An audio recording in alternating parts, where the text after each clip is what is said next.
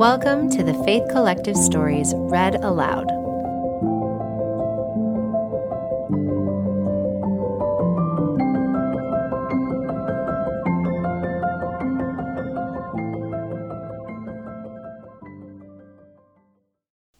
The Miracle of Prayer A Story of Faith by Cristi Burn Koch. Read by Natalie Gessel. I went to a Saturday workshop once on how to make and keep a scripture journal. I learned that making a specific time, like in the morning before the kids get up, to study the scriptures and pray will literally save your life. I went from opening the scriptures before bed and only making it through three verses before I was sound asleep, to waking up and studying an hour before the kids got up in the morning. I would put my scriptures and journal on a tray attached to my stationary bike and pedal and read away, always starting with a prayer. I came to really know, love, and depend on my Savior, Jesus Christ. I looked forward to the time each day and felt it when I missed. This prepared me for a nightmare that was coming six months later. The divorce. I married my high school sweetheart and we had four beautiful children together. In our 16th year of marriage, he chose to leave me and our family. I was completely devastated. I couldn't eat, and the loneliness I felt inside was unbearable. The pain from the deep void of losing my high school sweetheart, best friend, and love was just too great. I did not think I could make it through the day. I dropped to my knees and begged God to help me. Every time my heart felt like it was going to break, I pleaded for help, that I could keep it together, that I could be a good, positive mother so my kids would not suffer from their parents' mistakes. I begged for the Spirit to be with me, to comfort me, and to help me be able to smile and give my children all the love they desperately needed at such a hard time. Instead of finding comfort through chocolate bars, I turned straight to our dear Savior, and He literally saved me out of the hell I was in. Instead of turning bitter and angry, He helped me to see that I was not a victim, but that I had weaknesses too, that I also had a part in the terrible destruction of our family. And if men come unto me, I will show unto them their weakness. I give unto men weakness, that they may be humble and my grace is sufficient for all men that humble themselves before me.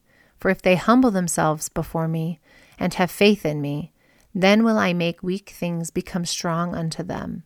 Ether 12. He showed me my weaknesses because I asked for his help, which brought me to an all time low. I realized I was not an innocent victim. There were things I had done to hurt my husband. This broke my heart even more but it put me on the path of repentance, healing, and forgiveness. Once I could see my weaknesses, I could tap into the Lord's power to help me overcome them and even turn them into strengths. Through Christ, we can overcome all.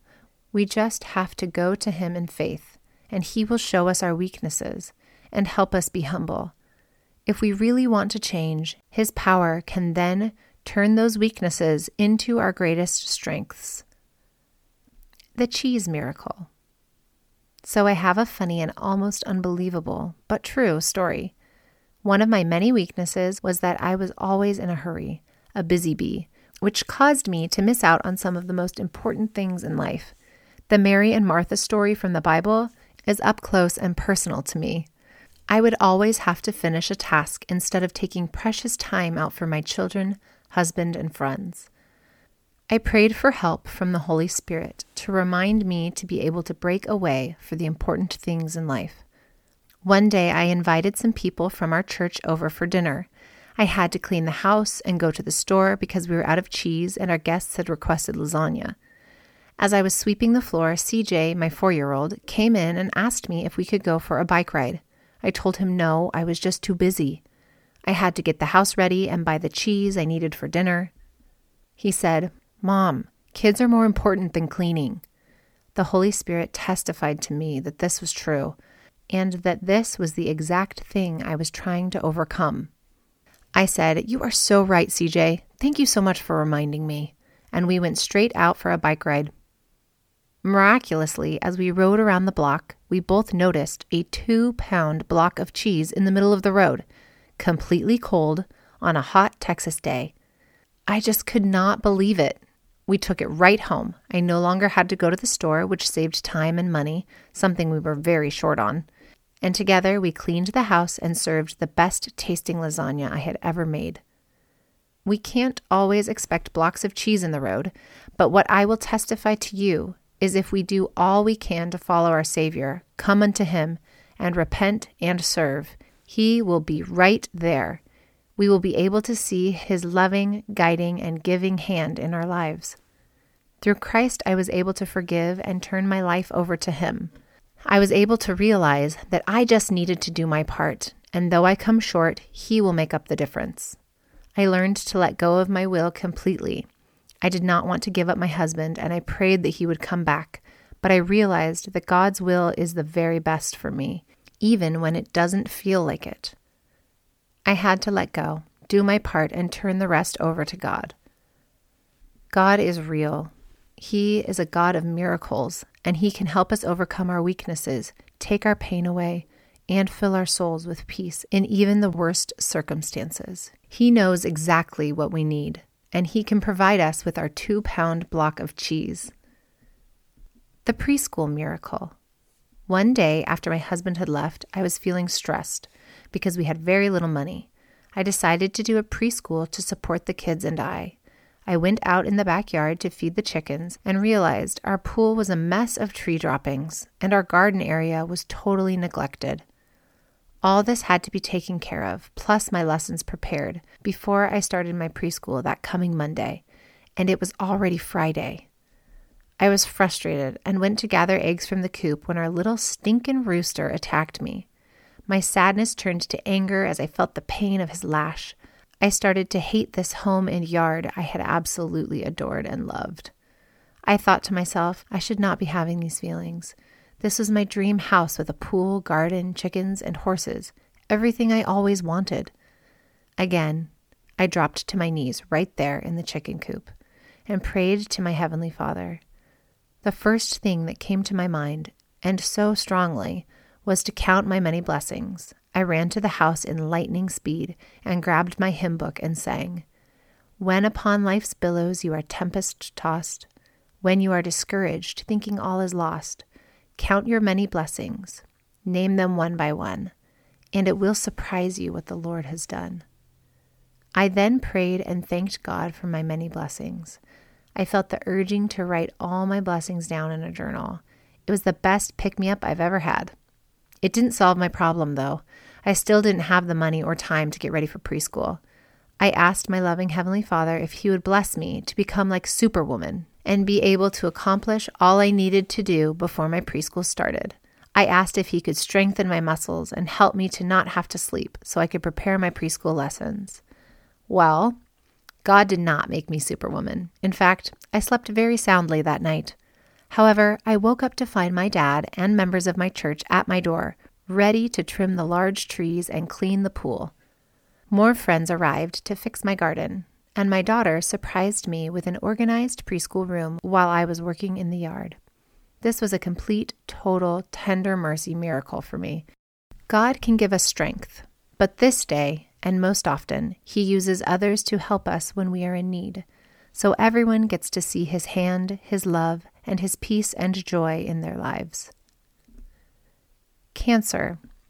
Now, fast forward seven years. My ex husband is long gone, and I've found my real true love that I never thought was possible. The day we were married, I found out I had cancer. I gave him the choice to leave, but James said no way. He was in. Two months after we were married, I started chemotherapy, lost 15 pounds and all of my hair. Following, I had a mastectomy. James was there, right by my side, through it all. The cancer came back. I had another surgery. Then last summer, I began to worry again. My arm had swollen up, and I had many cancer lumps. I found out about a formula called Protocel that had cured people from cancer. I decided to give it a try, but I had to give up all the health stuff I was doing, which in the end just spread the cancer like wildfire. I had a huge lump on my chest, under my arm, on my neck, and little ones through my breast. I had big, round, bloody cancer sores that would not heal. One day, as I was waiting for James in the LDS temple, I felt as if the scriptures were calling me. I had the strongest urge to read them. I sat down, and when I opened them up, they fell to the following verse. I put my own name in the scripture and read, Hearken unto the voice of the Lord your God, while I speak unto you, Cristi Koch, my daughter. For verily I say unto you, all those who receive my gospel are sons and daughters in my kingdom. A revelation I give unto you concerning my will, and if thou art faithful, and walk in the paths of virtue before me, I will preserve thy life. Doctrine and Covenants 25. It was like God was speaking to me. I left the temple with hope that God was going to preserve my life, and I did not need to fear. However, things got worse for me. I went in to see my oncologist. She said that she could give me a better quality of life and maybe two years if I chose to do chemotherapy. I left thinking she must be nuts if she thinks chemotherapy can give me a better quality of life. I knew what chemo did, and it definitely was not an improvement of life for me. So I said, no way. But within the next month, my cancer kept spreading and my arm became as huge as a diesel truck. My back hurt like crazy and my life became a nightmare. My cancer sores were constantly bleeding all day and night. I was ready to go. I couldn't live like this anymore. I told James we better put his name on all of my accounts, and I did not think I'd make it another six months. That scripture was always in the back of my mind, but I was giving up hope. We moved shortly after and met for the first time with the leader of our new congregation. He looked me right in the eye, pointed, and said, You do not give up hope. God is with you, and He has power to heal. I felt as if it was a direct revelation from God. He told me exactly what I needed to hear. After that, I knew God was going to preserve my life. I decided to do chemotherapy, Though I almost bled to death from it, I had faith from both those experiences that God would preserve my life. And He sure has. My arm went down, and in three months, all my sores were completely gone. I've had four months of total health and happiness. I really do not know how long He is going to preserve my life. So, in the meantime, I am going to enjoy every hour of every day and be so grateful to be alive. I know God is there I've seen him through my whole life, from my divorce to my cheese and preschool miracles, and finally through my battle with cancer. He loves each one of us.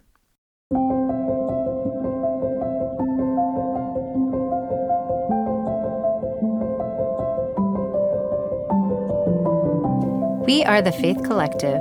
We share stories of faith to help women find connection through community and know God in their own stories. Join us at thefaithcollective.com and on our Instagram page at The Faith Collective. If you've enjoyed our stories, please take a moment to add your voice to our faith community through commenting here on the podcast or on our website and Instagram. Your story can make a difference in someone else's story.